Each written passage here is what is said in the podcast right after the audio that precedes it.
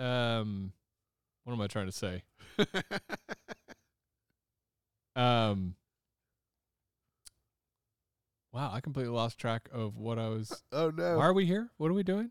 We're talking about Uh, about what's today? Oppenheimer. today is Oppenheimer. No, What if halfway through the intro I Wait. convince you this was Oppenheimer? All right, we're talking about Oppenheimer, guys.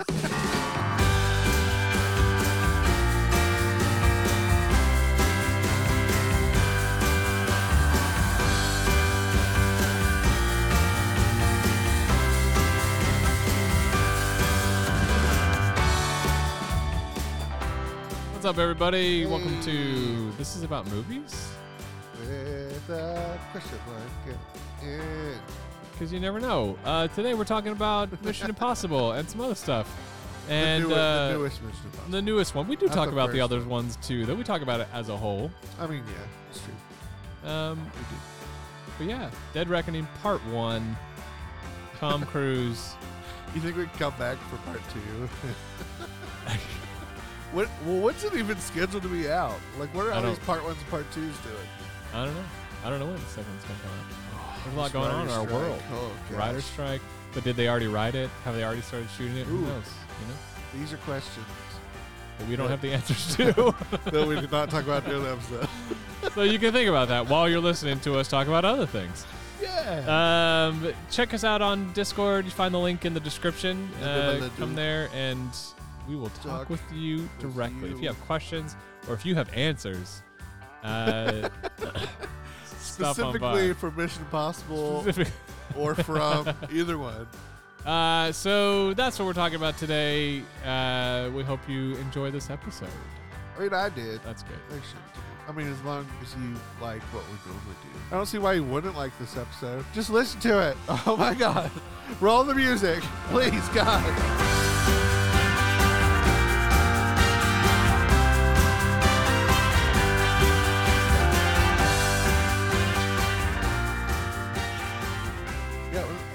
I wonder what happened to that, or if it's even still there, or if like the house that you're talking about, somebody's already flipped this because it's been four months. It'd be funny if we were looking at the house and we're like, this place is haunted. There's nothing, you know.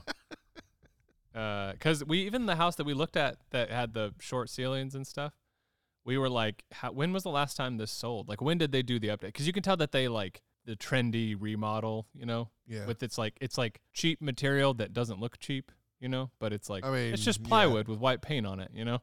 you're, and- like, oh, hi. Yeah. Well, there was like it was it was going for that like shabby chic look where worn on purpose. It's like so they just took something that was broken and then just like made it look like it was intentional. And it's like but it's still broken. Yeah, I don't like that look. It is not a good look cuz it's not actually functional. So there were like just a lot of weird things about the house. But we were talking to the realtor about it and we're like, "Yeah, they want like 220 for this. What when was the last time it sold? And they were like, it sold in 2018 uh, for 160. when did they do the re- when did they do all the upgrades? And like, oh, all the upgrades were done from the people who sold it in 2018. So this new the new people that are selling it, they have done nothing to the house, I'd offer one and they sixty. jump they bump the price sixty thousand dollars just because everything else is high. So they're like, well, why not? But it's like actually not worth it. And I know this may sound dumb, but uh, and I'm and naive and probably is both. But I a house is only worth as much as I want to pay for it. And uh, Yeah. just because someone tells me that it's like It's wor- This is a worth more, or it $250,000 house. Worth more. Yeah. uh, if I go to it and it's like any repairs are needed, that house is worth less than one hundred fifty thousand dollars. if there are any repairs needed, if it's a million dollar house and it You needs a cannot sell that home for over 200,000. Yeah, Yeah. it's not worth. it's like if you're trying to get two hundred thousand from me, that house better be in perfect condition. right. Everybody what- here in else am I Mississippi is like, no water damage. And you walk in and every ceiling has yellow stains. And you're like, uh, excuse me, that's water damage. Nah, nah, nah. Every house we've looked at has been like, there's no water damage that we've seen. And it's like, what are you talking about? Well, the I, actual- I, was the- in your house for. This was the best part is it. the house that one of the houses with the creepy barbarian basement. They were like, sometimes when it rains really hard, it floods a little bit. You know, it gets a little bit of water in there. and I went in there and it had just rained really hard. And there was water. There was standing water in the basement. and it's like not just water, but like mud. And they apparently collected like mason jars and they just left them in there. And so there were just shelves of empty mason jars and jars on the ground that had been like floated away by the water. And I'm like, this isn't just something that you just let happen. Like that's not, and you're trying to ask for 180,000 for this house. Like, what are you doing? like, like no way. People are dumb. Yeah, the whole thing about living here is supposed to be like so cheap. It's not cheap. Look, yeah, it's cheap compared to like California, sure, but that's relative. Here, it's like not relative. Like the the price of a house here is still high compared to what people make here. yeah, around here. Like you can't say that it's cheap to live here if you don't make very much money here. Like if the median income in the area isn't high enough to like be able to buy a- a home, then it's not cheap to live here. No. Just because it's cheaper than other places doesn't mean the the posted price is cheaper, but that doesn't mean Yeah. anything. Yeah. It's like, for example, like gas is cheaper here, but I drive more here than I did anywhere else because there's no place to walk. There's no sidewalks. So, like in LA, I walked all over the place. Now, granted, I did have a commute and all that stuff, but that not everybody has that. I but like I I, walked so much in LA, Texas. and moving here, it's like, no, nobody walks here. So I just drive everywhere. So we spend a lot on gas because we drive everywhere. Texas to me was annoying because it was like one go out to eat, yeah, thirty minutes away. Like yeah. Like everything here is ten minutes away. Everything in Texas was thirty or. Well, 40 that's just minutes because this town is like actually only 10 minutes long. yeah, but Like- yeah, but it just feels like that's the standard. Like you get in your car, ten minutes will pass, you will be at your place. Texas was always thirty to forty minutes for me. Like that's the standard unit of time. And in Texas, if you're going out to eat, I swear you'd walk in somewhere and they'd be like twenty five minute wait. You're Mhm. like, all right. You sit and you wait 25 minutes. Here, you only, it only took 10 minutes to get there, and they're like 15 minute wait. You're like, oh, nah. I'll go anywhere else. it's also different because, like, I'm sure when you were living in Texas, and the same is probably true for, well, it is true for me, and and when we were in LA, is it like, yeah, it would take you 30 minutes to 45 minutes to get somewhere, but it didn't ever feel like a long time because it physically was not that far away from you. So Yeah, that distance wise, it it somehow makes it easier to drive longer if you know that it's not actually far away. Whereas here, it's like Yeah, If I 30 or go- 40 minutes is two towns, is like Tupelo. Yeah, exactly. 30 minutes away feels like, that's oh, that's not worth far. it. That's such, and because it actually is a long drive.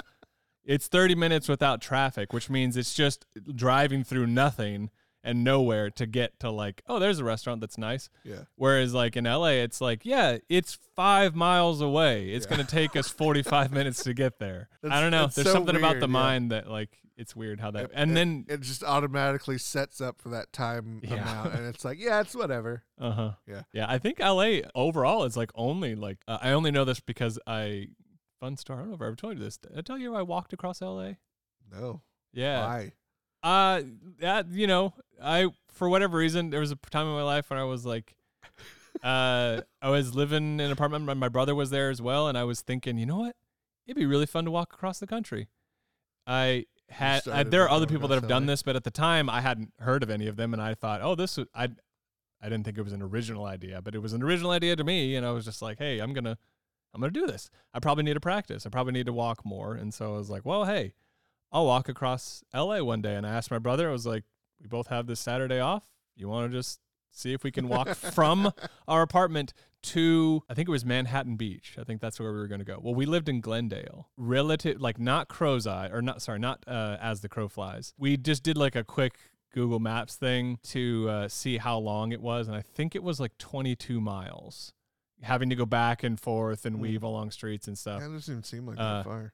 It doesn't seem like that far, but 22 miles is a long way to go, especially if you haven't been walking on a regular basis, like long distance walking on a regular basis.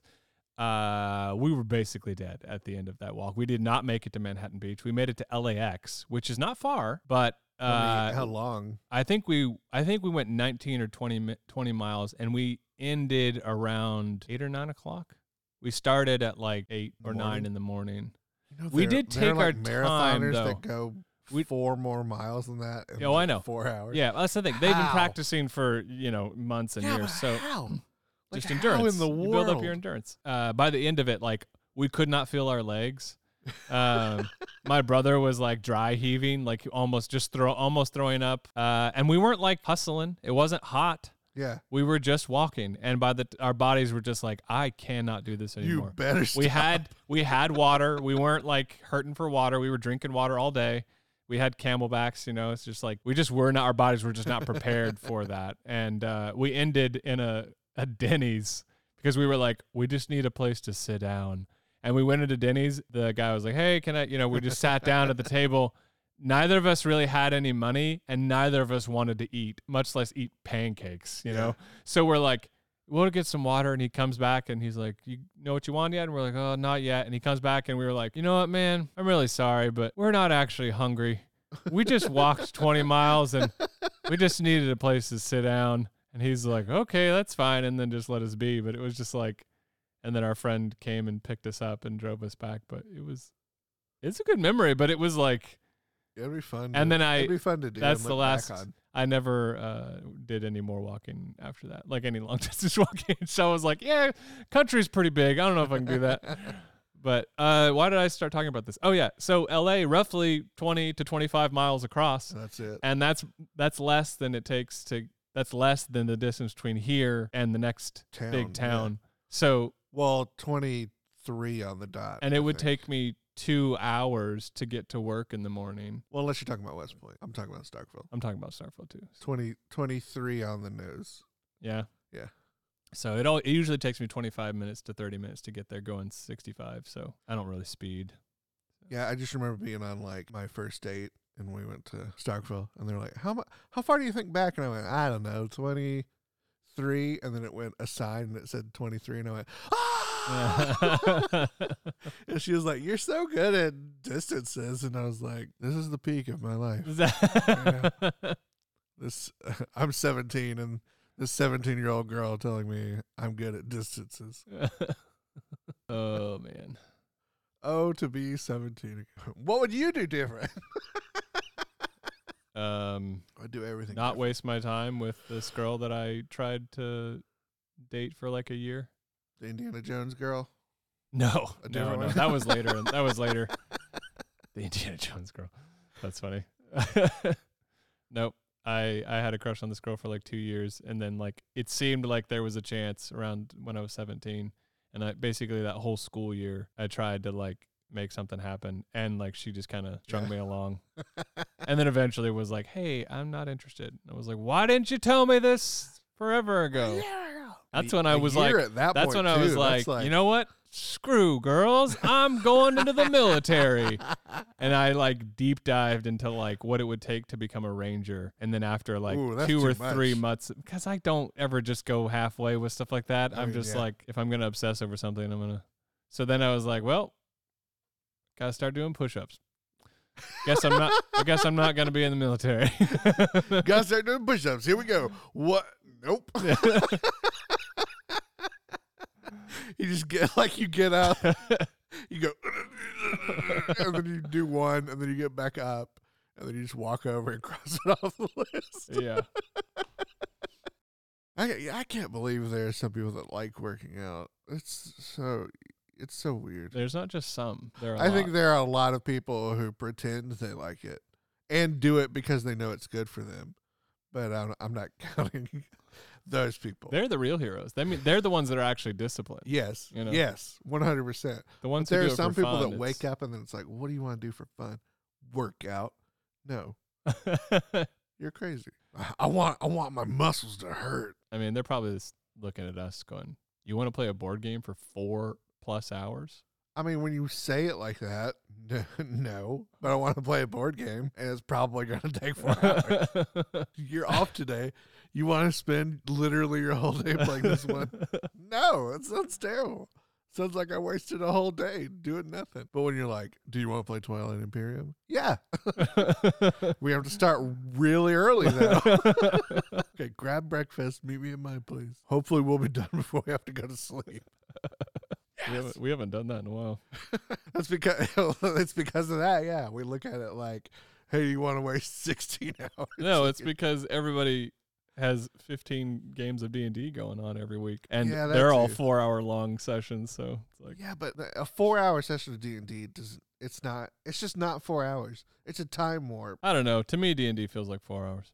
really? Unless, yeah. When I'm playing, when I'm playing, when I'm DMing, it doesn't feel like four hours. But board games, though, like I, the time will fly and I won't notice, and then it'll be like, "What the heck? We've been playing this." I long?" have DM'd one session that went for like six and a half, seven hours, and I can I can tell you by the end of it. I don't think the I think the players will all say they liked it, but after like four and a half, five hours, I was like, can I just say they win? Like I don't I don't want to do this. This is so terrible. G- or, I don't want to do this anymore. Okay, you win. And it was uh, like a night we were playing here, and like a tornado struck, mm-hmm. and it was like we should probably go in the hall for like twenty minutes and just like just to make sure we don't die. And th- yeah, and then we came back and sat down, and I was like, "Where were we?" And I was like, "The the end. You won. I don't want to do this." So, yeah. What are we talking about today? I don't even know. We're talking about Mission Impossible. Are we? Okay, good. Okay. I think so. Oh man, that movie's long. It was good. I mean, it's it's not that long. It felt like It's it. two and a half, right? Really? Uh, two forty, maybe. It's not as long as Oppenheimer. The problem is we just saw two really long movies back to back. Yeah. I mean, it's not a problem to me. I like it. Mm, one of those two felt too long. Which one of those? Op- Oppenheimer Really? felt Interesting. long. Yeah, I don't think so at all. But that's, I mean, I'm I'm not the right person to ask because I I like movies when I like long movies. So I like movies, yeah. and I like when movies end when I feel like they should. well, we're not talking about Oppenheimer today. We're talking about Mission Impossible: Oh, yeah, yeah, yeah. Dead Reckoning Part One, starring Tom Cruise as the stuntman we know and love. Once again, he's not. Even, he's not Ethan Hunt Doing anymore. some He's death-defying starring as a stunt. stuntman. which is funny because like you know they've embraced it all the advertising for this was like hey he launched a bike off of a cliff and then he base jumped off that bike and all this and What it's happened like to the bike? oh it's gone So seven bikes. yeah God, i know how many student loans could you have paid off with every time. Every time they destroy a car, I'm just like, that's student. That's all my student loans. Gosh. yeah so they they make a big deal about those stunts. I'll be honest uh the stunt was like fine. Eh, they they presented it weird in the movie. It, it was like they like played that joke like we don't know it's gonna like it's coming up. Like the audience knows it's gonna happen. But they were like keep going that way. And he's like okay. And you're like yeah he's going towards There's the cliff. There's nothing here. He's like, "Oh, what am I supposed to do? Drive down the mountain? I don't know. Like, where am I supposed to go? Just keep going." And it's like, I don't know. They kind of play it okay. for like a dumb laugh. I don't know. It was weird. And then they do the stunt, and it's like, this is cool. But honestly, the rest of the movie is better than that stunt, which is fine. That's great. I think the best part of the movie is that chase scene with the Humvee and the tiny little Fiat yeah. like that whole segment. but that segment doesn't feel like it was meticulously planned. It probably was, but it feels improv. It feels like they were like, we're just gonna drive around, you know, I'll just let you know what to react to, because like even their like style of acting changes. Like you can Yeah, tell when like actors are like at some point. are like reading lines and when some actors, at least in this segment, you can tell when Tom Cruise is like, oh, those are his lines. And then these words are ones that he made up on the spot. and these words are go, go, go, go, go, go, go, go, go, go, go, go, go, turn left, go, go, go, go, go. It just says go so many times in that scene that I'm like, I, you just weren't, you were just told to be like, excited and and this is intense and that's apparently all you need to say Well, but maybe in spite of that, that scene is pretty great. maybe that whole chase scene. he knew they were messing up, and he was saying no, no, no, no, no, no, no. Ah. But they were recording it the whole time, and they dubbed over his and it nose. says go. goes That's what it is. to make it look like it was all intentional. no, no, no, no, no, no. That's why she was so frustrated driving, with him. yeah, He's she's just saying, no, no, no, you're doing it wrong. No, no, no, no. and they just made it look like he's saying go Go go go go go go go. Turn go, left. Go Turn go left. go. Please go. Um, yeah. This movie was a good time. I mean, the Mission Impossible, honestly, since since Mission Impossible four, it's been a good time. One, two, and three are all pretty serious. Three is like when it started to get a little more lighthearted because that's when J.J. Abrams came in and kind of brought his style, uh, and they introduced the cast that we have now. Yeah. You know, before that it was like all weighed. It was all on Tom Cruise's character. They just had like they had Well, uh, the, the first one they was had like, Ving Rhames the- like the, first one was uh, a bunch of people like all died and they all die. Yeah. except him. So then, well then like uh, it's is his name Bing Rhames? Is that am I Ving saying? Rhames. Rhames. Uh, so he's in the first one, I think, and I think he's in almost all of them.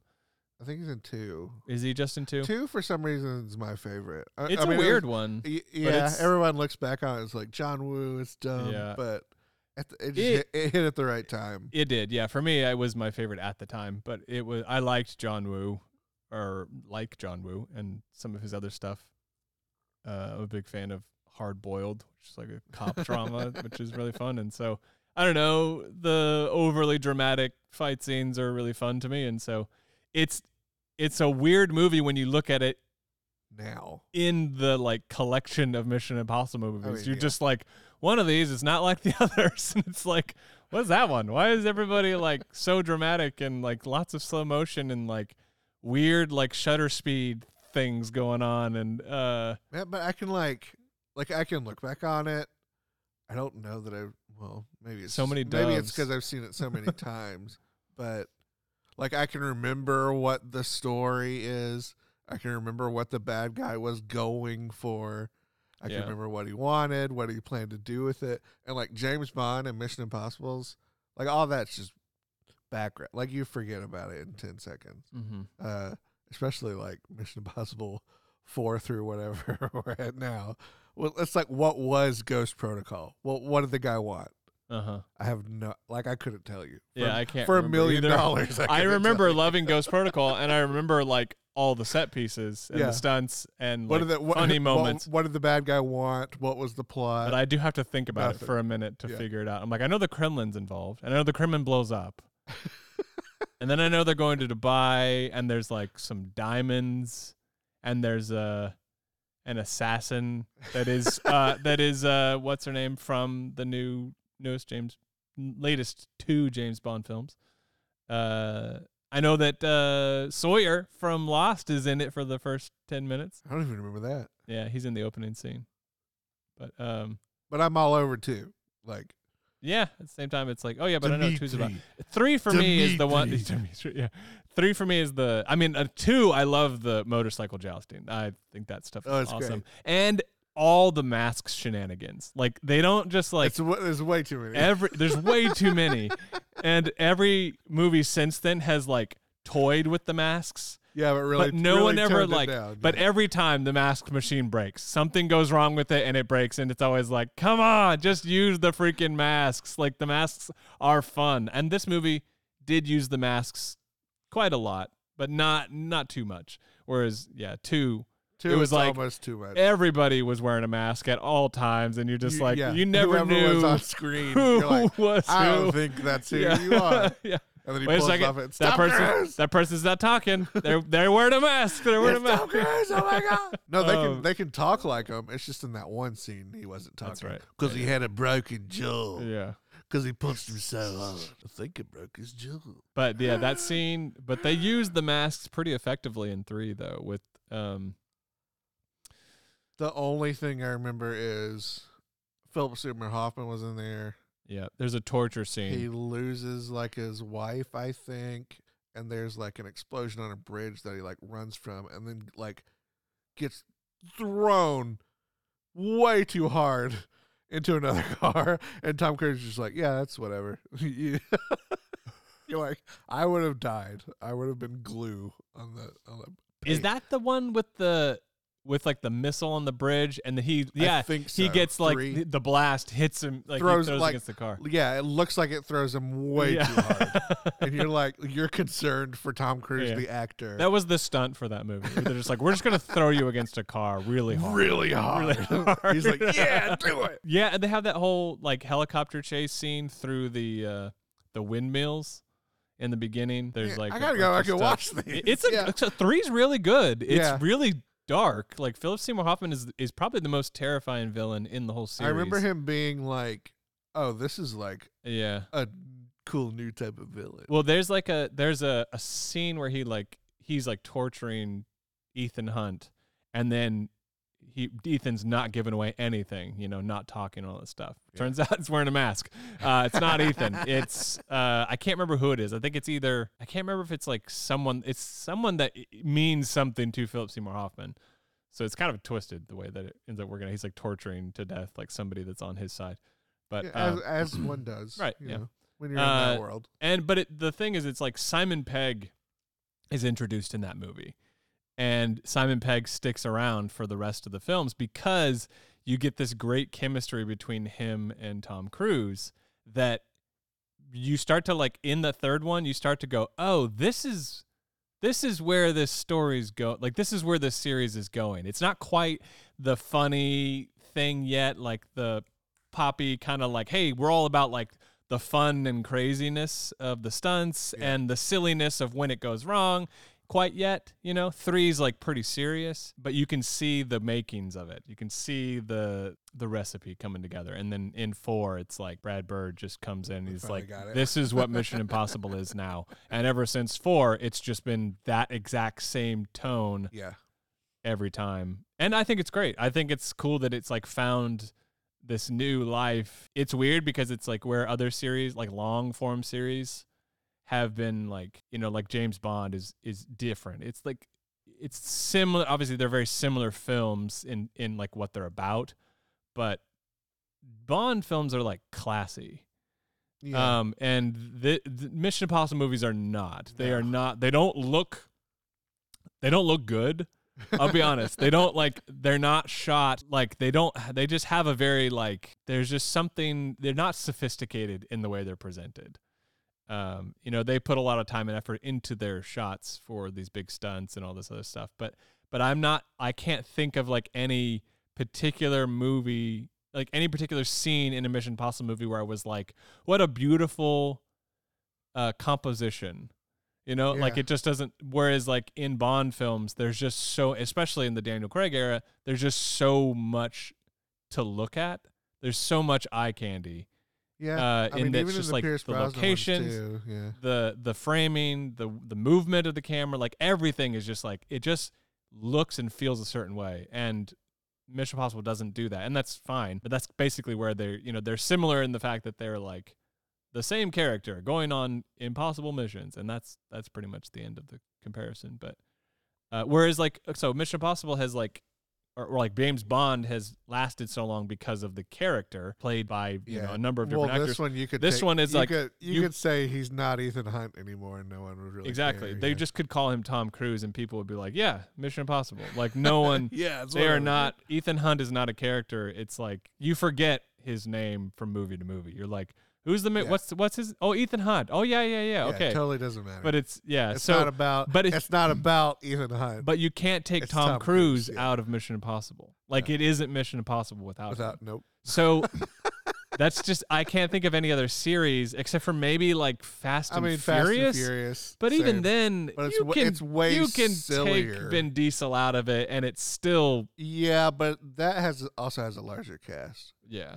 Like that's got The Rock, and they keep introducing one new Yeah. person. Idris Elba is in them now, Is he okay? uh, or was I haven't a bad seen. guy in I've one of only seen the first one, so I have not seen. Well, the first ones are like the first Mission Impossible is like they weren't. They definitely weren't what they are now. Yeah, Now it's it's just it's silly. well, it's it's kind of silly. It's very over the top the way it's shown. And it's just like, ha ha, yeah, is the whole movie. But then the stunts, I didn't know until like a year or two ago watching something on YouTube. It was like the stunts in the Fast and Furious series, like you think they would be impossible, and they're you're you're you and me watching it are like, oh, that's good CGI, I guess.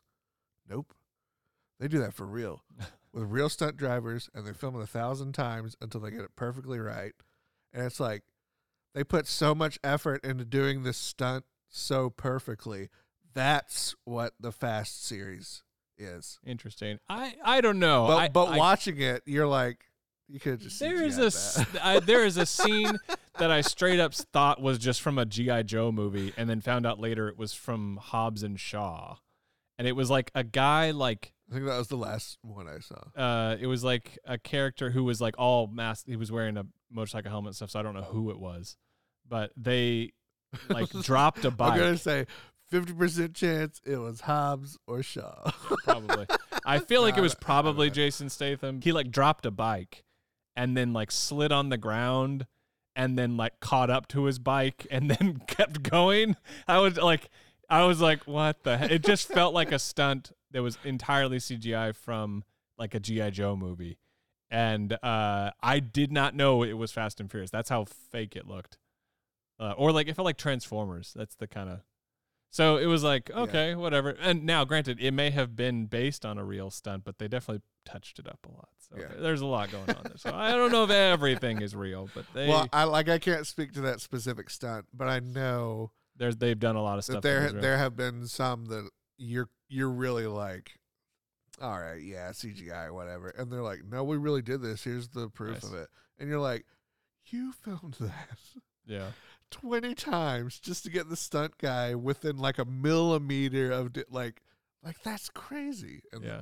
but they're super dedicated to just getting it and doing it uh but That's yeah, cool. I can't speak to that specific one that you're talking about. And I have a picture in my head of the one I'm talking about, but I, I can't really. It's like a car swerving over the edge of a cliff, and you're like, no way they would let a car get that close to the edge of the uh-huh. cliff. They let a car get that close. to the like its back wheel was off the edge of the cliff. That's And, like, awesome. that guy almost died doing that, just for you to look at it and go, "Man, that was CGI. that cliff's not real. It was a real cliff." Gonna tell his grandkids if he lives to meet his Look, grandkids. looky there, Uh, grandkids. I turned looky left. there. I as we turned say. left just in time.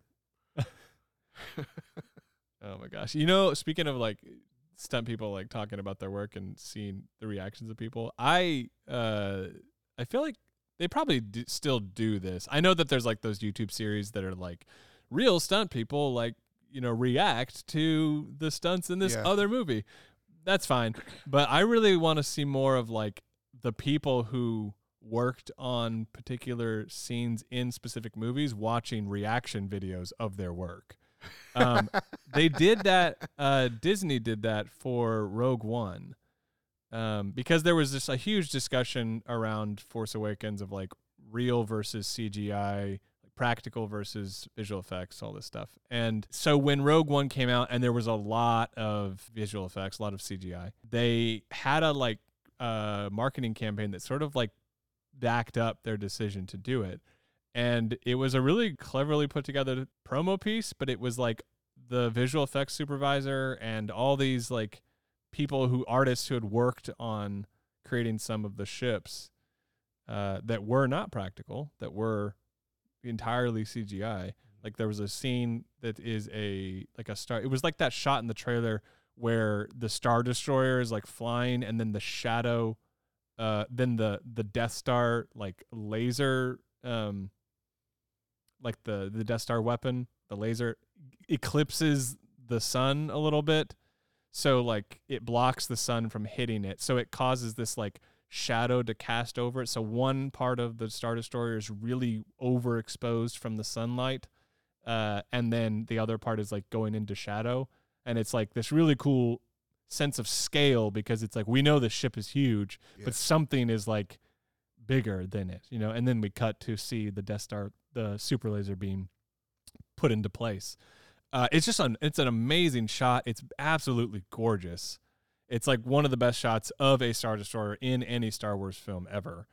And I remember in this video piece they had some people who were like were sitting there going, I don't know if this is real or CGI.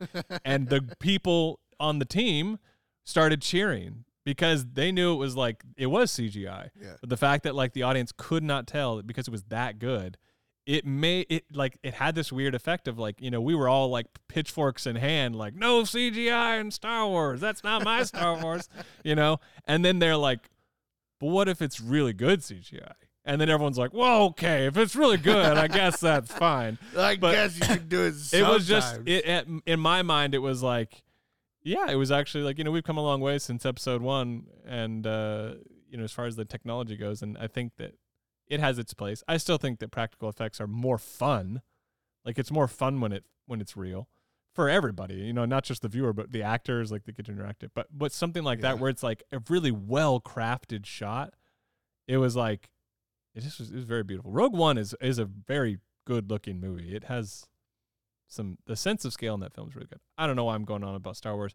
I just like that uh that interaction between the, the artists who created this thing getting to see people react to their work. I thought that was cool. So I would actually really love to see that with uh, see that with like the Mission Impossible films, beginning to be able to see the stunt people watching people's reaction to their work and like, oh, was that real? Like, you know, because there's so many, there's so many like, there's a scene in uh, I think it's five in Mission Impossible Five where they are like driving through heavily crowded areas of traffic, and there's so many cars hitting each other. And it feels pretty obvious that all the cars are CGI, like that they're not real. Yeah. And it's like I immediately was like, well, this is fake. So it's not as tense as it's trying to make me think it is. Yeah. And so I kind of tuned out of that scene because it just didn't feel real. It's the same when there's like a, there's a scene in uh, Skyfall where James Bond drives a motorcycle on top of a, a building. Okay, he's riding along the rooftop, and they cut to him, and it's very clearly not him, but his face is on somebody else. It's been there's been some face replacement. And it's like just because the lighting on his face is so different than the lighting on the rest of his body, it's like it's really shoddy work and it's like well that's not actually daniel craig all right i don't know you just immediately check out because it's like well this isn't real Yeah. you know so it doesn't match the scale of what they're trying to you know make me believe so uh so i don't know. When it's fun when mission impossible like goes for it you know? But i think it is funny how how they do these big things for real but then there's so much in the movie that's completely fake. It's like it's That's just- not even it Tom seems Cruise like why wouldn't you just do all of it for real? So uh that's part of why I, I think i like the car chase because so much of it feels real. There's a there's a few scenes especially when they're going down the stairs that don't feel real uh it looks like the car is cgi I mean, yeah. several like, it's like times that car looks like the it- yeah. place. Yeah. it doesn't feel natural how it how it interacts with the environment I mean, even that even that tiny little car with an, a souped up electric motor, yeah. like accelerating like that, yeah doesn't feel right. it gets into some silly territory but that scene's awesome it's great. The greatest moment in the entire film for me is when they're rolling down the staircase and And they've been handcuffed to each other this whole time. And when they get to the bottom of the staircase, they're, in They're opposite seats. yeah. And they're like, wait, what? How did that happen? it's so funny. And that just that device of like having them handcuffed together and having to drive the car together is such a good narrative device for making this chase scene way more interesting than just big car smashes through city and chases little car, Yeah. which is what it is. I mean, But yeah. adding that one element of like, but the people in the And little car well, are cha- handcuffed to each other. well, and especially having them handcuffed with the hands that they had them handcuffed. Yes. had had to have her driving it, Yep. but she's not good at like driving. the wheel. Exactly. Yeah. So anytime she's like down here looking at something like to change gear, he's Uh-huh. like, no, no, and he's like reaching for the wheel with his far hand. you Yeah. know? It It's was- brilliant. Yeah, it was great. He's like, no, no, no, oh god. yeah. Uh, we talked about this when we were at the theater, but we uh, we both felt. And let me know if you still feel this way or don't. Uh, like they just finished playing Uncharted 2 before they made this movie, because there's so many set pieces in this film that Yeah, are reminiscent, train, yeah. very reminiscent of stuff from Uncharted 2. Specifically, this chase scene, not because it's a chase scene, but because Uncharted the series has a, a running theme of like or, or like a running thing of chase scenes that involve like nemesis vehicles, like a vehicle with an unseen driver. So you basically, it's just like you're ch- running from this vehicle that is just wreaking ha- like wreaking havoc of like in a Yeah. city and coming it's got a you. minigun and it's coming for you and it's always gonna and you know you manage to get away. It feels like a boss fight, but it's just with like with a big truck, you know. And there's always, you know, every game has a version of that that's really fun, and it also is. It feels a little bit. It's a callback to the uh, Crash Bandicoot days, you know, the segments of that feel like that.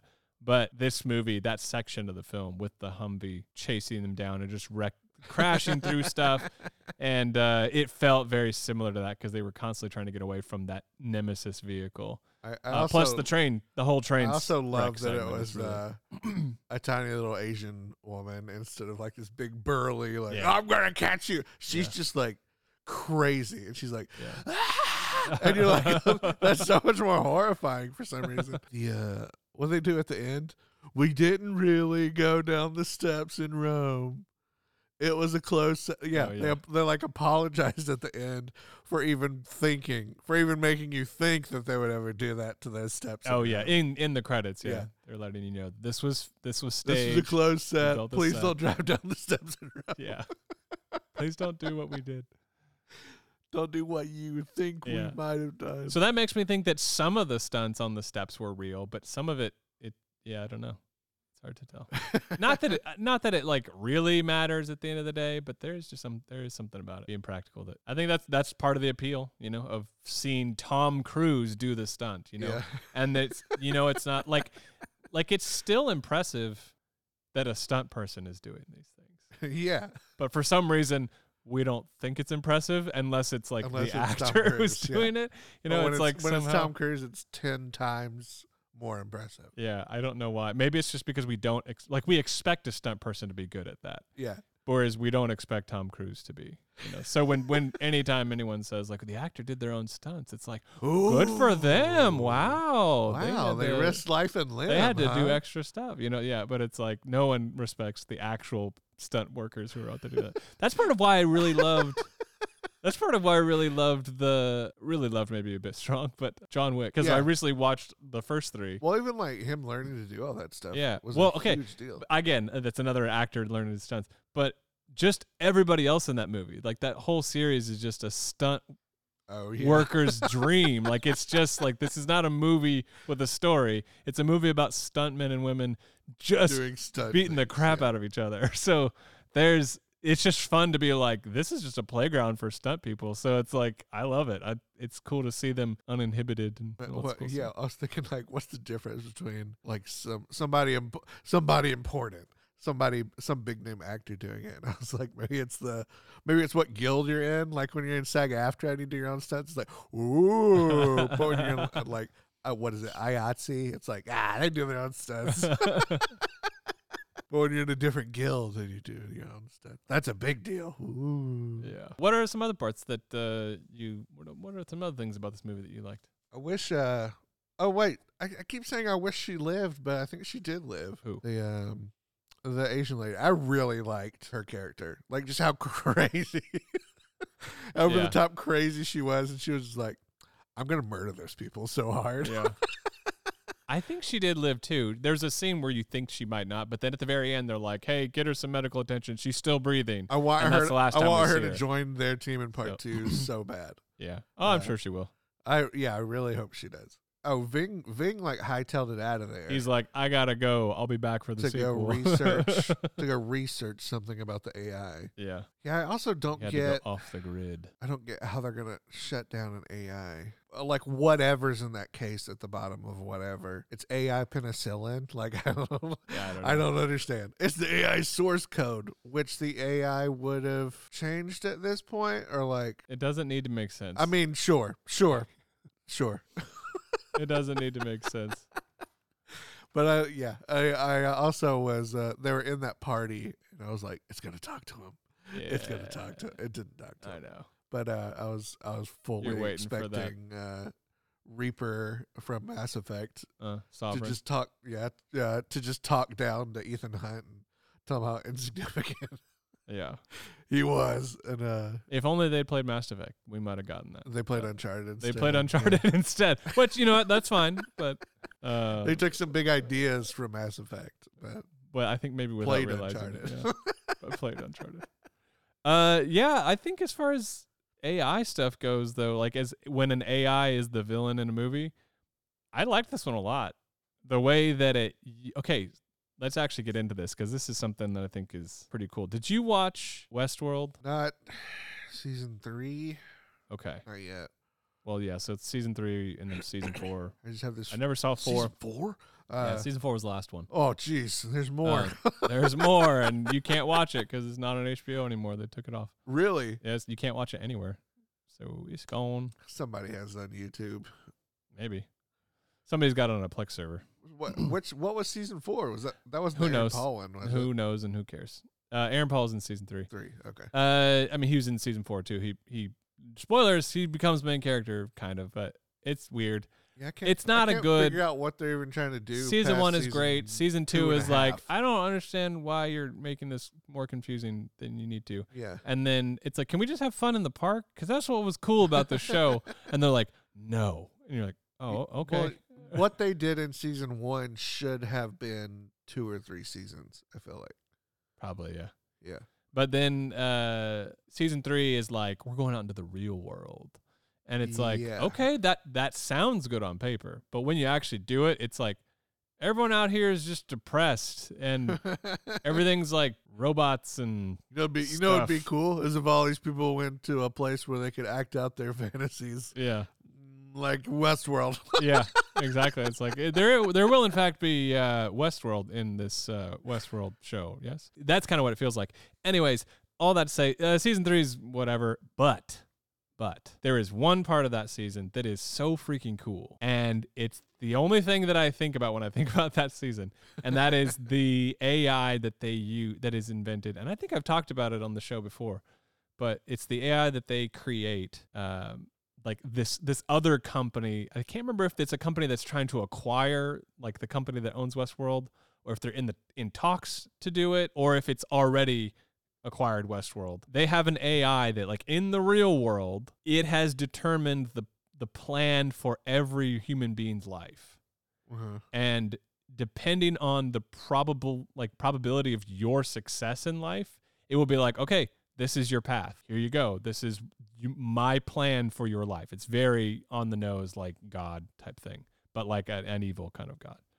And it's called Rehoboam, which is like you know, it's like a Babylonian, you know, stuff, biblical stuff, like language that they're using. Anyways, it's the guy who like runs the company is just suave and charismatic as heck, and he's like really terrifying and intimidating, and he's the like main villain in the in the season, and he's great. Like he's just every scene he's in is really good. You find out there's some drama with him and his brother. They co-owned everything. They created it together, but then his brother like went crazy and like killed himself and all this stuff. You find out later that his brother I don't think his brother killed himself. I think he's keeping his brother prisoner because his brother got cold feet and uh, ended up like opposing this like AI thing that they wanted. But the other, the main villain brother saw profit and was like, "Nope, we're gonna keep you hidden away." Away and along with some other people that are have like spoken out against everything. So, anyways, Ethan, I almost said Ethan Paul, Aaron Paul, Ethan Hunt, Ethan. Hunt. Uh, Oh. Aaron Paul is like using an app to basically like, hey, this is your plan for your life. Like, do this, and like you will do well, type of thing. But you can only, it's like a class system. It's like you will never do better than this type of thing. So obviously, the show is all about like breaking free of that and setting your own course and yada yada yada. It's a parallel with the the robots and stuff from the or the the hosts from the We're the the, park. robots. Exactly. We, you know, the hosts have their programming, and it's like, oh, but in the real world, the humans have programming too. I get it. It's it's a it's a fun idea, but it's it's just not executed as well. But the whole Rehoboam thing and all that stuff. Anytime Rehoboam like speaks or interacts with people, it's like super intense. I love it. Uh, and it ends with them destroying Rehoboam and the villain, who you've been like, this guy's terrifying, all that stuff, just collapsing into like a pity, like just just pathetic mess. And he's just like, speak to me. like tell me what to do. What what do I say? What do I, what do I say? Like like give me the answers. Like and it, it's it's very much like somebody like crying out to God, please help me. And you realize, oh, all this like everything that was terrifying about him, everything was suave and charismatic was the AI. Because And he was was just repeating yeah. he was just repeating what the AI told him to say. And that revelation is like really scary. And I don't know where the show took any of this stuff from, but I know that they I'm pretty sure they kill Rehoboam at the end of season three. Uh, anyways, I just thought that was a really cool idea, and I was just bummed that it was like packaged in this really bad season of television that was Westworld season three that never went to Westworld. And Westworld season three. anyways, no more Westworld. Mission Impossible Dead Reckoning. I feel like they saw that season and they were like, we could do that, but maybe do it a little bit, you know, maybe not as dark and serious, but we'll do it and we'll do it in a fun way. And so that that idea of What the if we- AI What if we did that with Nathan Drake? well, it's got this. Uncharted Yeah, two? exactly.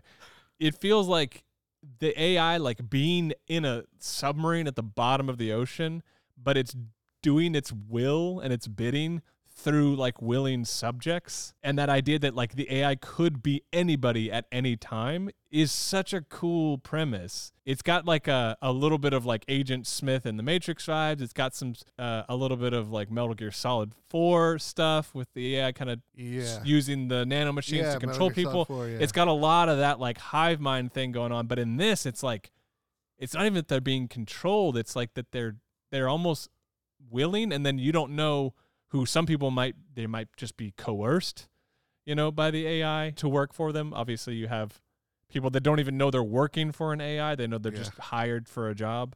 I like that idea because it feels impossible. It feels like how the heck do you fight this?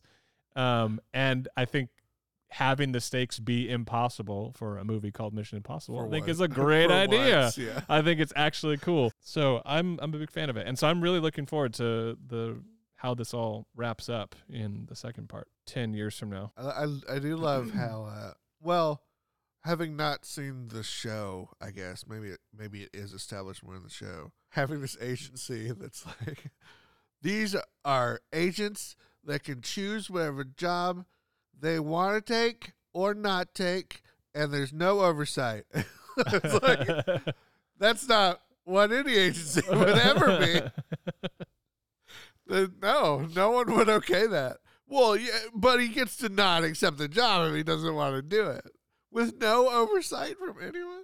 I mean, that's what it takes, you know. No, yeah. I feel like in Mission Impossible One, it, it was like they were a team under a, you know, like under a government. But then the more like Tom Cruise, The more not, Tom Cruise, Tom Cruise. yeah, yeah. like he Well- he answers to no man. I mean, it, so much been- so that not even the people he portrays on screen can can answer to anyone either. I love that in this one they just make fun of the fact that he's like he's gone rogue again. That's what he does. You know, it's like Well, no. I mean, your last apparently he your last movie rogue. was called Rogue Nation, so he can't go rogue because he has no oversight. Yeah, yeah, but that's what, like that was kind of what, I I'm saying. Like Yeah. He's gone rogue. He's fighting against us, not by the rules that you establish his agency even exists in the first place. I think they just settle that stuff so that you could have that like oh moment where they're like talking to the head, like the the secretary of like I don't know security or defense. I don't know what he was, but he's uh, high up in the government, Yeah. and they're like all talking in the meeting, telling him, briefing him on stuff, and he's like, "Well, we do have the this mission thing," and they're all like, "Shh, John, shut up, shut up, don't tell him about that. He's not supposed to know about that." the secret like, thing that, la- wait that a has second. no oversight anyway that we can't do anything. Yeah, about. this guy who's higher up than you can't know this secret mission thing. It just feels like, oh, No, yeah, but cool, not only know, that, not even if you tell him about it, no one in this room can accomplish anything towards any end goal of one doing anything to persuade Ethan Hunt to not do what he is doing because two, you can't even t- make him take the mission in the first place. Yeah. it you know it doesn't even make sense. It doesn't even make sense. Like they like We're here for a good time. truthfully, they might as well show like some community college, university security guards talking about the end of the world and how little control they have over it. Like that's what that scene was in essence. yeah. Uh, it's like you think there's some guy out there doing something about it. Yeah, probably. He'll protect us. I don't know. I don't trust anyone with that kind of power. Neither do I. I was just joking before when I said I was just joking before. And then one, Oh, and then a third guy walks in. He's like, "There is a guy," and they're Yeah. like, I- you know- off his mask. As silly as it might be, he rips off his mask. yeah.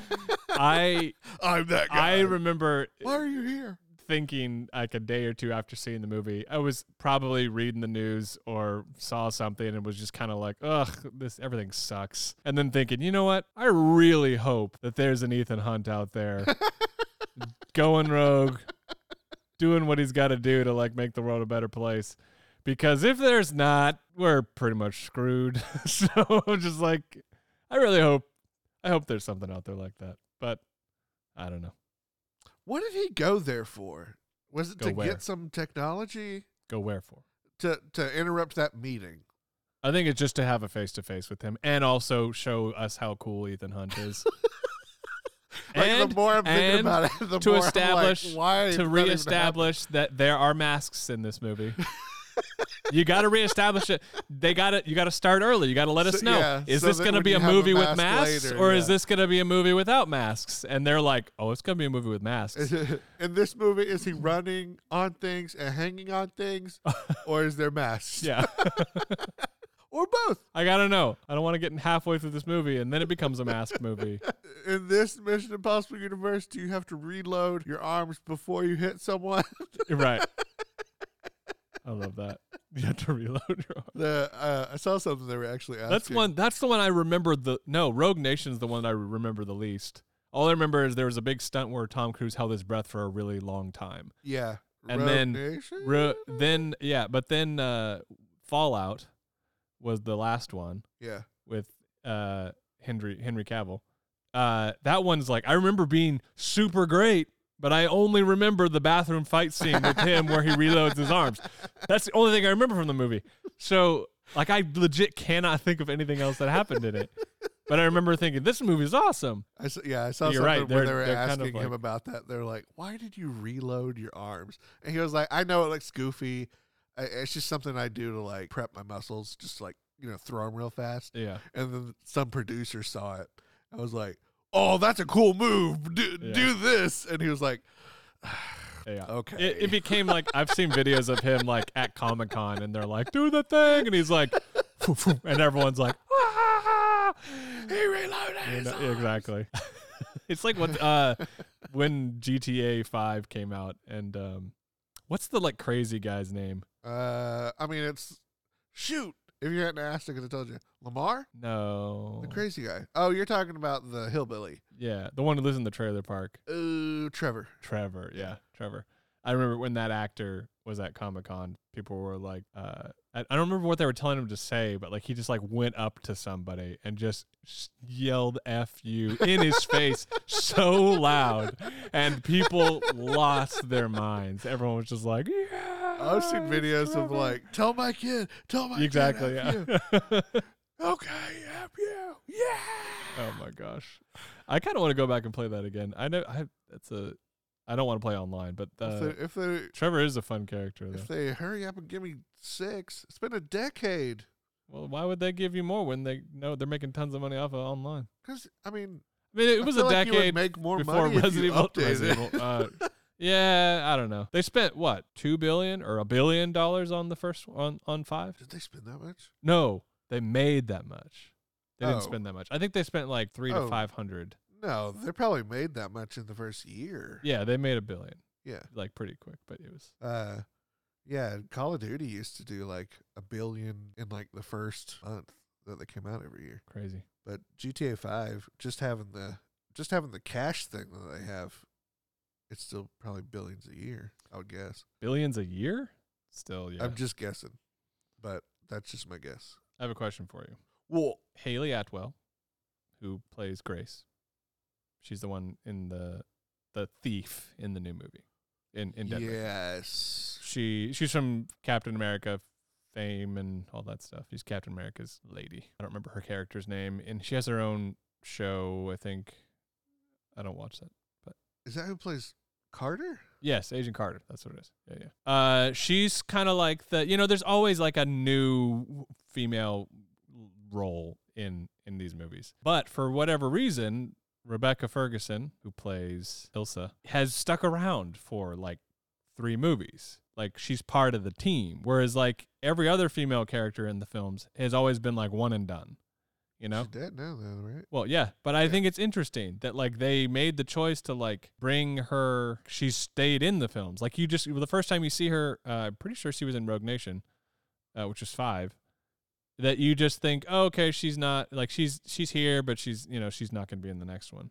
But then she's in the next one. Same thing with uh, had, like Vanessa Kirby, who plays the White Widow. She was in the last he's movie, had too many. and they bring her back, and I'm like, okay, cool. She's just He's she's, had like too many like wives that have died. You know, Right. know, I literally can't keep can't count right. now.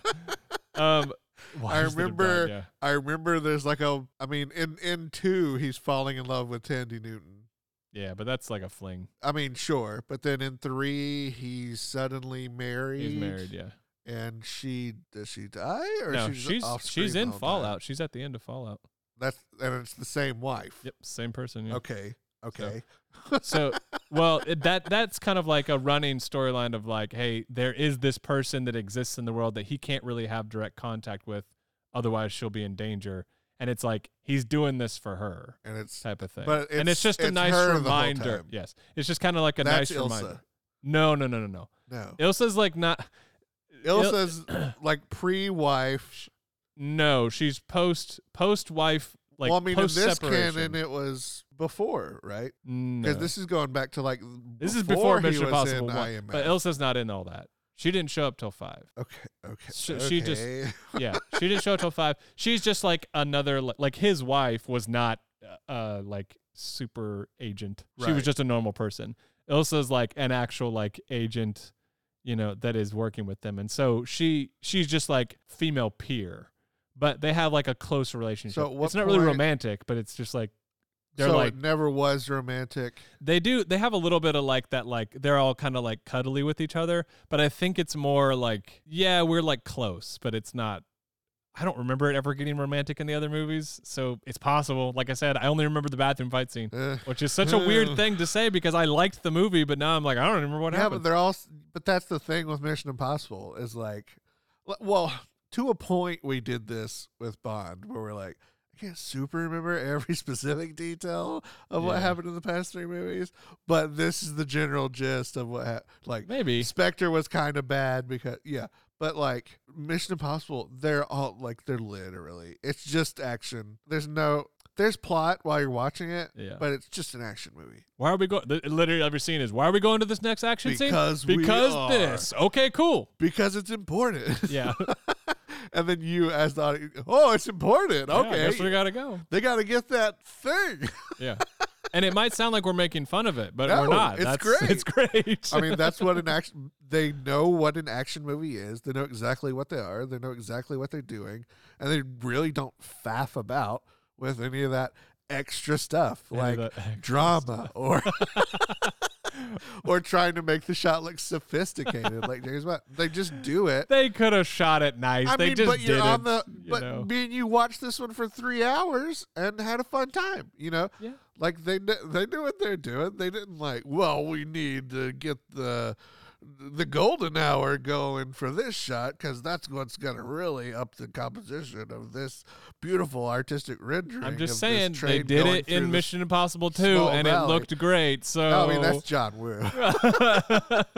that He's like, whole More final pigeons, scene is like, more slow. all right, everybody, we're only going to shoot for 20 minutes a day because the light only looks good at this time of day. So But I mean, yeah. But to me, like, like I don't, I really don't remember. yeah. Like his wife is it's so it's not Elsa. His wife. no, his his wife is not Elsa. I I Is actually do Okay. like I do like that that is uh I liked that through line. I'm also glad that they because they do this thing where it's like uh so in 3 it's like all about saving his wife but then we know that like at the end of 3 they're back together but like I I can't remember if they established that like he can't be with her or if they just start 4 and they're not together and he kind of learn oh, like I couldn't be together. could be together. I think that's how it actually happens because at the end of four, like the very end of Ghost thi- Protocol, I would think at the end of three, there's a scene you with get he gets everything you want. with Ving Rhames, and he's like, yeah, probably. Uh, there's a scene with Ving Rhames where he's not in the rest of the movie. He's just there to get a beer at the end, and uh, they're talking, and he sees his wife like walk by across the harbor, and he like nods to her, and she kind of waves, and then that's it, and that's their connection. And then you don't see her again for five, and then in in six, uh, they end up going to this like relief thing in the mountains. It's like a like a charity, like a like a charity, but not like a charity, like a um like Greenpeace or something like that or whatever. But they're up in the mountains and she's helping. It's like a relief effort, and they like run into each other. Like they're like, "What the heck? Like what? What are you doing here?" And like she's with some other guy, and there's this whole thing, and like that's when he has to like fly the helicopter in that scene at the end of that movie. I do remember some of Ghost Protocol. so Is- yeah, it's uh, not ringing a bell. it's all coming together. Anyways, so anyway, that whole thing. So, but there's this like sense of like, okay, she's moved on with her life, but it was nice to have that like extra like interaction. I don't know, it was kind of cool. And then it's it's nice to have a reminder that she is there because it it it helps ground Ethan Hunt's character as like a human being. He's not just a stunt man. you know, he he yeah, has a heart. liter- literally, without So- that, he has nothing about him that Yeah. is a normal human experience. So you know, by the end of, uh, I would not be surprised because they alternate. She's been in one movie. She's you know, like technically they only alternated once, but uh, I I don't think she'll show up Oh, in in What Dead Reckoning Part Two. what if she's the mastermind? that would be dumb. 2? That would be dumb. They did that with Spectre. uh, they should have learned from that. That one was dumb. Uh, they better not. Uh, anyways, my whole point of bringing this up is, is like it was pretty clear from the be like as they're introducing this character of Grace, played by Hayley Atwell, she's she's becoming too important, like more important than just like, uh, you know, a character who shows up for one movie and then is done, Yeah. and then you're like, well, Ilsa is is not really in this movie. She's in this movie, but she's not in this movie. And then they set up the whole like, scene where it's like he's got to save one, can't save both, whatever, and you're like, oh dang, she's gonna die. Yeah. It just felt like they were writing her out, and I don't know if they were writing her out because they just wanted a fresh face, Well, I mean, maybe or- maybe it was like an actress thing. or if she just was like, I'm ready to move I on. Yeah, you know? I don't want to do Which is fine. one. But it also feels weird because none of the male characters Ever die? ever feel like their place on the team is like questioned. Where it's like every female character, it's like you might be here next week, you might not. Uh, I mean, You Simon know? Pegg almost wiped out the whole airport. right, but he's in the movie, is what I'm saying. Oh, I mean, I mean, like Like when only, only the female characters are even dying. You know? exactly. Yeah. Well, like well, they're the only ones that are dying. They're the only ones that are expendable. Yeah. And I don't think it's an intentional thing. And I'm not even necessarily like trying to be critical of it. I just think it's funny. Like Well- not well, it's funny, like, but uh, just like it's just interesting because like it's like Mission Impossible's Bond girl thing. right, but Bond has a girl per movie. yeah. And instead of being sexist like that, we're gonna have her be part of the team. But guess what? You can only stick around for one You movie. can only there can only be one woman in Ethan Hunt's life. Yeah. So, So you better always- hope his wife always- doesn't show up. so it's- so it's a less sexist way. it's just a, a constant rotation of strong, independent women. Who But there die? can only be one. so if there's two, one of them's got to go. So it just became very clear that like Hayley Atwell was like being groomed for the part, and you're like, okay. And then you know she gets to the end and she's like, I'm making the choice to be on this team that has no oversight. Although I don't know why I need to tell you that since there's no oversight. so I just thought I that mean, was interesting. somebody's got to Um, allow you in to and if- no oversight. if this weren't a part one of part like two part series, if this was just seven and then next was just eight, yeah, I would not be surprised if Hayley Atwell was not in it. You know, it's like, oh yeah, she's Yeah, off too, somewhere yeah. else doing her own mission because that's just how they do these things. yeah, Because it's a part two, it makes me think no, there's there's She's gonna be definitely gonna more with this it, yeah. character. But it's just just was funny to me. I was just like, well, although now they have uh, potentially this this crazy girl that's Oh, like driving God, the car. she's in it. So now there's gonna be two women, so one of them's got to go. No, no, no, no. like the Asian lady isn't like a feminine force. She's just to It's me, she was just insanity. She's just she a was just force. yeah. She's yeah. not a yeah. She- There's no just like, intimacy I between. will murder you. and then you get her character's That's name is. Paris, and her real name is Pom. Paris Pom. Pom Bears. Well, no, character's name is Paris, but her name is Pom. I know, I Uh, anyways, great cast. There's a lot of good people in this movie. I love Cary Elwes showing up and then unfortunately dying, but I like that uh, he was there. Shea Whigham is a guy who has been in a lot of stuff. He always kind of plays sort of like more background characters. Not no, background's the wrong word, but they're not. Uh, they're definitely not the lead. Like he's the the head like government guy who's chasing him down the whole time. yeah. Yeah. That's uh, he's in a lot of stuff, but Yeah. he's never like front and center, you know. So he's always kind of off to the side. Anyways, yeah, there's a lot of good people in this movie. I, I was, I was, uh, had a good time with it. trying to think who he reminds me of. Steve Zahn? He does kind of look like Steve Yeah. Zahn, but like a not funny Steve Zahn. like if Steve Zahn was always grumpy, that's That's uh this guy. that He's I- gotta look even in like I'm looking at IMDb right now, and even the photo that is that they chose for his IMDb is him looking grumpy. It's like that just must be his resting face. it's a grump, it's a grumpy man, Steve Zahn. Look at that. See, yep. he's just got like like he just That makes him look way more like dapper. he's a little sou- a sou- the- like he's got he just finished eating a warhead. He's like, mm. I don't know about these warheads. yeah. uh, a warhead being the sour candy, not an actual warhead. I don't, I don't know why So- that made me think of this, but have you seen the new season of Lil Dicky? No, season three Yes. is it good? It's real good. Okay, I need to watch it. I love I love Lil Dicky. It's so good. I, I need to watch that. think I, might I think it's my favorite season. I might stop. I might take a break from From and watch that. Uh, no, I won't. I'm gonna keep watching Well, From. from you only have the rest of the month. we yeah, the rest of the. I mean, wanna- technically, I unless you want to re up. Also, what the heck, Twisted Metal? Oh, oh, There's a Twisted Metal movie. yeah. This is dumb. I'm not gonna see this, but that's Anthony I didn't right? know about it. That's just what's weird about it. Let's take a detour real quick because you know we haven't taken enough. Of I have to watch. Is he Axel? Who? Do you even know which one that is? I don't. I didn't have a PlayStation. I was playing. I played. You were playing crap out of Twisted Metal, and I was playing Vigilante 8 on the Nintendo 64, which was like the knockoff. But like even the idea of Twisted Metal, it's just so dumb. Like I don't mean the story of it. I mean like car combat simulator. How's that dumb? What? How is it a how is it a thing ever? Why not? Car combat? Vehicles with guns. But that's just like a stand-in for people with guns. Why not just have people?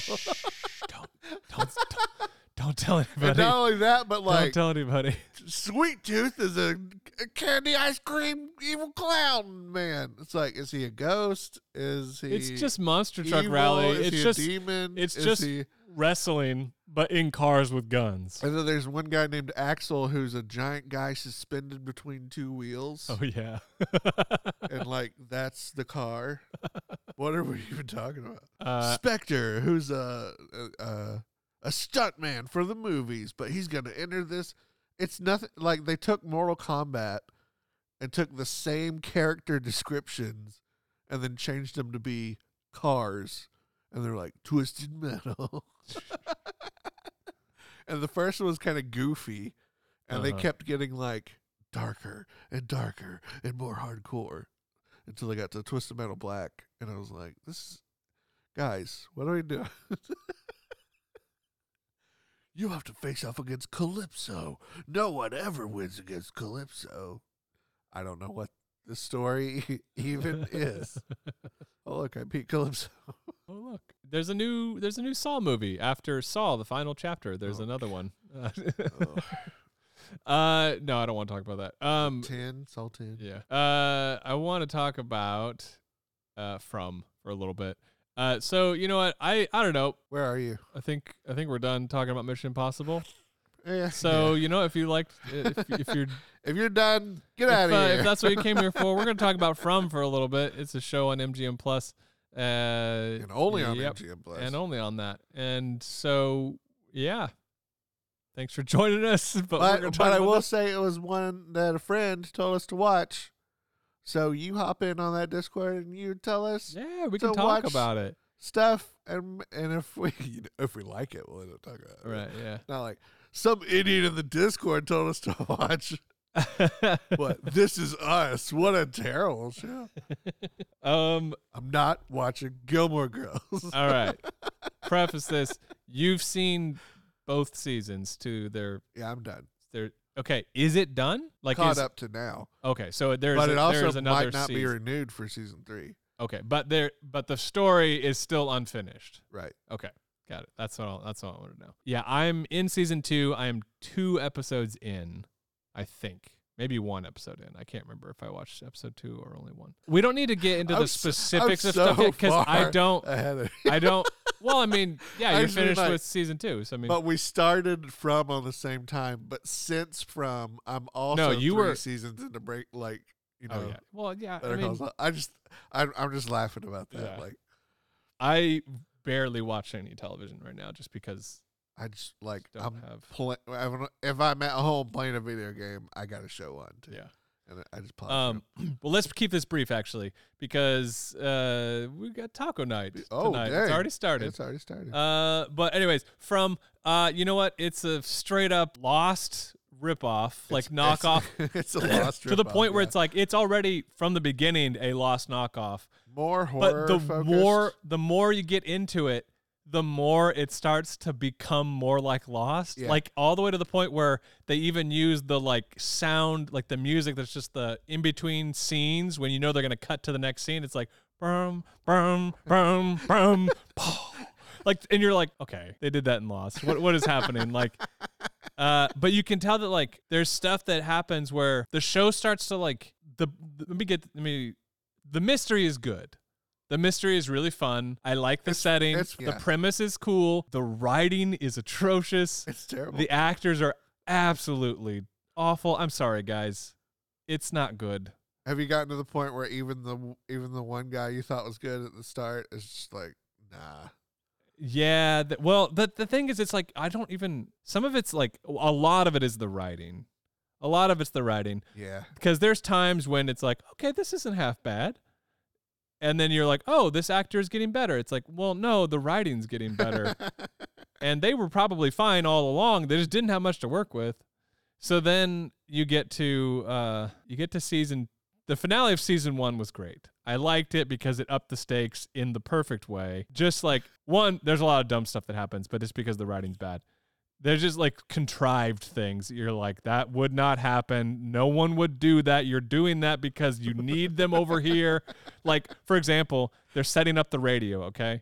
And it's like a big moment. Let's all see if the radio works. Yeah. And his wife's like, I'm going to go dig a hole by myself in a basement just for fun. See you guys. I know this is a big moment. We might get out of here, but I'm going to go ahead and dig the basement because, you know, we're in a hurry. And it's yeah, like, yeah. To get to the bottom, Yeah, yeah, yeah. for sure. and it's like, okay, honey, see you later. No, no one would do that. They would stay and see if the radio worked. And then if it didn't work right away, then she might go, you know, which that would have been better is if like they build it up and he's like on the radio for like an hour yeah, and it's- nothing no- happens. yeah, it's just static. and then the like, storm starts as- coming in. I might as well. I might as well go work on plan dig B. my hole that I have no idea is leading to anything. Yeah, exactly. she's just digging. She's just digging, a, hole. Yep, exactly. That would have made more sense.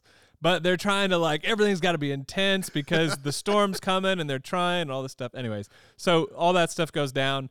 Uh, the guy's like he reached somebody on the radio, you know, answers and says the whole like, "Well, you better tell your, wife to stop digging. And yeah. then it's like, "What?" And she goes and then she falls into the you know into the thing. yeah. Then uh, all that's happening. Everything's kind of going crazy. The the bulbs are blowing up, blinding people, and all this stuff. And then a bus shows up in town, and it's like that's actually pretty good. I like as as introducing as a whole of the dust new. is coming. Yeah, So I liked that they like completely ups the stick because then you're like, oh shoot, episode one of season two is gonna be chaos. Like, not only is it almost nighttime, but now they have like 20 people that they have to convince to like come inside, or else a lot of people in are like gonna die. two seconds. Dude, they botched that. season season two, episode one is so dumb. They're so that nobody react like acts in a way that people would act. There's parts where it's like I got God bless the bus driver. She's just trying to get back. she's just trying to get back, but like, even then, it's like, even then, like the times she chooses to like put her foot down, it's like it's so this it's house so just weird. collapsed on people, and Yeah, like let's get out of town. And she's like, guys, we're getting on the bus. And Emergency it's like, well, why didn't you say that 20 minutes ago when you made everybody get off the bus in the rain for no reason other than you needed to clean up the puke that was on a guy's shirt? Everybody off the bus. I got this guy barfed on himself. Yeah. And you're like, what? No. Why would you kick everybody off the The bus? house just that's collapsed. like- we need your help, bus people. Everybody back on the bus. I Yeah. gotta get going. yeah. And the fact that like like you would never believe this crazy lady who's co- who's coming up on you all aggressive in this creepy looking little town. Yeah. You would be like, "Everybody get on the bus. We're leaving right now." And then you leave. Who cares about the throw up? And then you have them like make the loop and they start to put things together and then it gets closer to nighttime and then they have to race into the diner and all that like you know what I mean? Like there's just so many better ways to do this yeah. and you have a bus full of people. Kill more people. Like like do it. Like you can. It's we don't okay. need this many people. like you know, instead of having them like be in the diner and having to figure stuff out like why are the people screaming out there? Like what, you know, it's just like no, like let's see more. It felt like they didn't have every time there's been somebody new that shows up, they don't want to like go through the whole like we got to teach them the way things work anymore because I don't know if they think the audience is going to be bored, but I yeah, that's what it seems like. I I don't think It's like they can't go over it again because you've already seen Yeah, it. and it's like, no, I I want to see this version of it where it's a bus, you know, and I have to like throw the spikes down and and figure out all that stuff. Like that seems cool Yeah, to but me. for the bus, they didn't even throw spikes down. Yeah. For the bus, they came out with shotguns. yeah, I know. and told everybody to get off the bus, like they were robbing a stagecoach in eight in the eighteen hundreds. Yeah, which I mean, it is Everybody in the it is what's her name? Uh, maybe that's just her approach. You know, we haven't seen. Uh, it wasn't the sheriff's way of doing things. You know, uh, but here's there's a couple things that happen in that where at the, at the end of season one, the sheriff goes out on his little adventure. He goes on his quest, and you're like, oh hey, Yeah. he's gonna go out and find some answers. He's gone for like a day, and then he comes back, Yeah. and he's like, well, whew. Guess I uh, found some answers. I found no answers. I only found confusion, and uh, it's just good to be back. And I'm like, wait, you ended season one by like telling this kid that like he needed to like step up to like be the leader, yeah. and then you come back you were yeah, and just yeah. completely usurp him, Yeah. and just like, well, what was the point of that? Not I'm- as like. I'm gonna leave until I get answers. I'm not even talking I'm about like. I'm not even talking about practicality like like what is the point of that as like, you know, I'm talking about like narratively and and as far as like their character arcs go, why did you bring him back? Like it's just we're going backwards. and it feels like and my guess is this is that they felt like they were revealing too much too fast. And they were like, "No, no, no, we got to slow down. That's not We got to tease the audience a little more." unless and- they, unless they have like almost no lore at all. because there's reveal. no Yeah. reason there's no as far as i can tell there's no reason for the sheriff for for boyd to one keep the stuff he found a secret why Yeah. don't there's no reason to keep it a secret none whatsoever uh you obviously you there's reasons to keep you know the girl that's with him to keep her existence a, a secret i understand that but the uh the reason for like what he found out there the old man chained up the lighthouse the yeah. giant spiders, you know, or the possible trees moving. Like we don't know yet, but there's you know all this stuff. Uh, why keep that a secret? What like tell people? Let's figure this out. Let's No you know what I mean. No reason to keep it telling secret. anyone. And he's yeah. So it just is kind of dumb. And then it's like they make a. It is episode two when he so, uh, his deputy. Uh, what's his deputy's name again? Oh, I, man, that was four shows ago at this point. oh yeah, you're right. anyway, his deputy's like, you know, he's talking to him, and it's like, okay, you know, the girl, the the girl who hears voices is in God, I don't even remember the sheriff. Like I remember no Boyd names is his name, yeah. That's crazy. I'll like that show was like completely in and out for me, but it was good. Yeah, I mean I still remember like what we're talking about, but right. I'm gonna look it up right now. no names, no names stuck at all. And I can still remember Uh, lost people's names. Uh, his name's Kenny, That's kind of crazy. right? Yeah, his name's Kenny. Um, Yeah, and as you're saying the name, yeah, I like, oh, remember yeah, it too. yeah, yeah. But that's just crazy. Like I can name every person on That's the thing, because it's not, it's not, it's not a show that's like really concerned with its characters. It, it, Yeah, it pretends to be like Lost, but it like gets bored. or no, it doesn't even. It's not even that it gets bored. It just doesn't know how to write good this thing happens to character What was his name? Bo- Boyd. Yeah. It's like it's good at coming up with really cool premises and like what if we put these two characters in a weird situation together and it's like that's great. Good idea. What happens when they're together? I don't I know don't how to write dialogue. like that's kind of basically what it always comes down to. My there are two things that I think are hilarious about the show. Well, every episode, I keep watching it because again, the hook is It- good. Yeah, and it scratches that It's it's just a itch. it's a very guilty pleasure type yeah, thing. Yeah, it is. Um, but the uh, there's a line that they several characters have used so far, and I've told this to a few people now. But the they're like trying to build the radio, and everyone's kind of like, the radio's not going to work because you know we've never been able to contact anybody before. And uh, the one like rich guy who like sold his company, who's sort of just annoying, just to be annoying. Uh, he's like, hey, you know, I mean, what? Look, radio waves they they move in ways that people can't.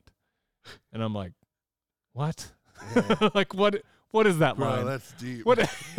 it's supposed to be deep, but it's like, well, yeah, of course they move in ways people we the ways people can't. But why do you say it like like it's God, like moving in mysterious ways?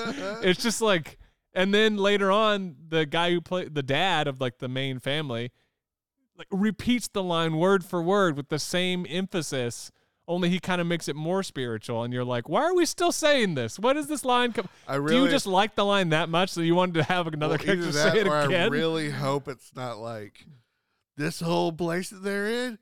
It's radio waves, man. oh my! you don't you don't even get it. And it's like uh, I don't like this show anymore. Yeah, I know, right? it's just a really, a really obscure niche reason for what this they've been. is radio waves. Uh, it's starting to feel like whatever the answer is behind all this is going to be really odd. Like everything is symbolic for something else, like a representation for something else. You know, I'm um, I mean, no. Like- I won't. I won't even say what I think yet because can- you'll think it's a spoiler, even though where you are, you probably think the same thing. I- I'll wait till you're done. Yeah, to no, say what I'll be I done pretty think it soon. is. uh, but I actually joked around, or not joked around. I thought about this today, uh, because I was Well, well, what do you think the explanation is? I, Oh, won't, I have no I won't say yes or no. I have no clue. You have a clue. Like No. what do you? Like if you had, if you Okay, stopped if right I now, had you to had tell you to tell something, me. I would say that they're in some sort of like experiment and people on the outside are able to like it feels a little like Hunger Games. Like they're in their own little bubble and everyone on the outside can kind of influence what's happening. Okay. And there's rules to the game and like they're kind of breaking the rules, but it also feels a little bit like See, I um, said it. It felt, it feels too magical. so it doesn't feel magical to me, but uh, it feels like in like Hunger Games where it was like, oh, you want a storm? Well, we'll make a storm. Okay, Okay. like that kind of stuff. Uh, specifically, uh, part two of Hunger Games. Uh, yeah, so where they that actually one, showed like the that stuff happening. it. Yeah. That's what it kind of feels like. It also feels like a little like a video game. Like they're on the first level of the video game, and for whatever reason, they just got content and stayed in the first level. And it's like they didn't go beyond that. And when they went beyond that, the threats become bigger and more mysterious. And then other characters they meet are like, you have no idea what's actually out there. This is just like, it's like, you're still in the town? Like that guy's like, what? Like, I didn't realize that anybody was like, like, it's just like, there's so much more to this, you know, and then it's just getting more confusing and more weird uh, the further you get out there. But yeah, it kind of felt like at the end of season one, like maybe they didn't know if they were going to get a next season. So they decided to introduce a whole crap ton of mysteries all at once. Like, think about it. You've got the trees are moving, Yeah. you've got there's somebody on the radio who knows their names. So something Well, sinister. knows their names, knows what they're doing. What they're doing at all times behind times. Closed doors. You've got electricity that's like magical. yeah, You know, you've got uh, or at least uh, like what's his name, Tesla. Tesla. It's like it's like almost like Tesla electricity, where it's like just running through the ground. You know, Oh, okay. it makes me think of the Prestige, where they just put the bulb in the snow and it lights up. Yeah. It kind of like that. Then you have uh, giant spiders. You have Well, uh, maybe. Maybe. I mean, there was spider web everywhere, and they were being dragged. So I thought, okay, either at first Yeah. I thought it's the trees. Yeah. Then I thought, oh, well, there's spider web everywhere, so it, it might have been dragged by. I'm saying spider. maybe. I literally have no more idea than you. Okay, Uh, but that's unfortunate because I still have a lot of season two left. I was hoping to find out about the spiders. They did say that there were spiders out there. Uh, I guess uh, Victor, what's his name? somebody actually did say spiders. Yeah, That they it, saw some, is it Victor? Hold on, or just that they saw web. Yeah, Victor. Victor's the one who's been there since he was a kid. Their son, um, I, ca- I Ethan can't not was like- call him Danny or Daniel. who? Victor. Why? Just he reminds me like like to me, I'm mapping everyone to a lost character. Oh. uh, yeah. Well, he's like, he said something about uh, the boy was like, yeah, Victor was saying that there's like actually like some giant spiders in the woods or whatever. Like he like just says it really casually. like you saw him. Okay. Yeah, like or he's seen stuff or he's heard thing. I don't know. They say it like that, and you're like, okay. And then the next thing, next time we're out in the woods with Boyd is like, oh, they're being dragged somewhere, and then they end up with Yeah. spider web, and then he gets bit by a bunch of large spiders, you know, baby spiders essentially. But then the lighthouse and the foghorn, which no way the town does not hear that foghorn. Like no way. It- Yeah, he's only like, 200 feet like, he like just walked around the corner. Yeah. Um. So then, uh, then you have uh the tree, the significance of the tree, uh, the fact that everybody is from somewhere different, uh, that they all end up here in different places. Uh, then you have uh the faraway trees that send you places, um, that you'd never know where you're going to end up. Which I love how that how he explains it, and he's like, "Watch, you'll see," and he throws a rock in, and the rock drops like 10 feet from him behind and he's like you never know where you're going to end up and i'm like well you seem to know that it was going to pop up close enough so that you could You're explain a it rock, yeah. know. so it's just like that bit- seems and, like, convenient every other time anyone uses it, Yeah. it's like 70 miles that way. You got He's real like- lucky. he huh? just keeps repeating the line he's like you never know where they end up tosses the rock in Nope. You never know where they. you never Oh. know where they end up So there's another One rocket aha see I told you. So, anyways, I like that whole faraway tree thing. It's cool. The whole, especially even just the audio, like the sound design of it, where one person moves in and the other person starts immediately sounds super far away, Yeah. and then they're just like, and then they're somewhere else. So him getting caught in like a chimney, uh, like a, a chimney that makes no sense because there's nothing at the bottom, and then he climbs up the rope, and there's just like, well, why is there a rope going into this hole? Oh, Unless well. there's no water down there. I the mean, wells was- go it was a into the well. ground to like a water source, not to a Unle- until they get dried up. Yeah. yeah, but they're not. There's not a concrete bottom to the well. Like it's like Yeah, there could be. It's I a, I mean, it's a dried up old well. okay for, like, for inside of sure, a yeah. house. Yes. Uh, I mean, yeah, like it's also they- a very tiny well. well, like so- a it's like a medieval kind of thing where they would like have protected the well, okay, but for some reason it's in the middle of a uh, dungeon. yeah, in the middle of a dungeon, and the I guy mean, who's strapped to the wall, it is. the guy who's strapped to the wall somehow is able to reach the rope five feet in front of him. so yeah. Anyways, uh, also, uh, also, did uh, worms in his blood. with his magic worm blood. yeah, worms in his blood. Uh, why he's still alive? Uh, what's the significance of the um the little ballerina um music box and what what happens when it stops? Because it stopped and nothing happened, and Yeah. he's like, they're gonna come, uh, you know, when it stops, and it stops and nobody comes, and you're like, well, Yeah. what? And then he's like, uh, uh quick, my blood, I'm dead. Yeah. You're like, okay. Uh, so then he's like, Also, yeah, I got think- bugs in me now. I'm guessing, uh, but I think it's whatever's in his blood won't let him die. Interesting. Uh, okay, Is the that, way that I- would make sense. It's the way it played to So me. now Boyd is protected. Um, we'll see. Anyways, there's just a lot of mysteries that all happened like at once, and it's like, and then they're like, okay, Sheriff Boyd, you can go back to town now, and it's like, no, why would he give out up? Like, Why like would the you whole, ever? Yeah. go further. See what's else. I know you just. I know you got bugs in you. I know you got bit by spiders and you got worms in you. But like, you know what? What else is new? So, anyways, I'm gonna stay out here till I get some answers.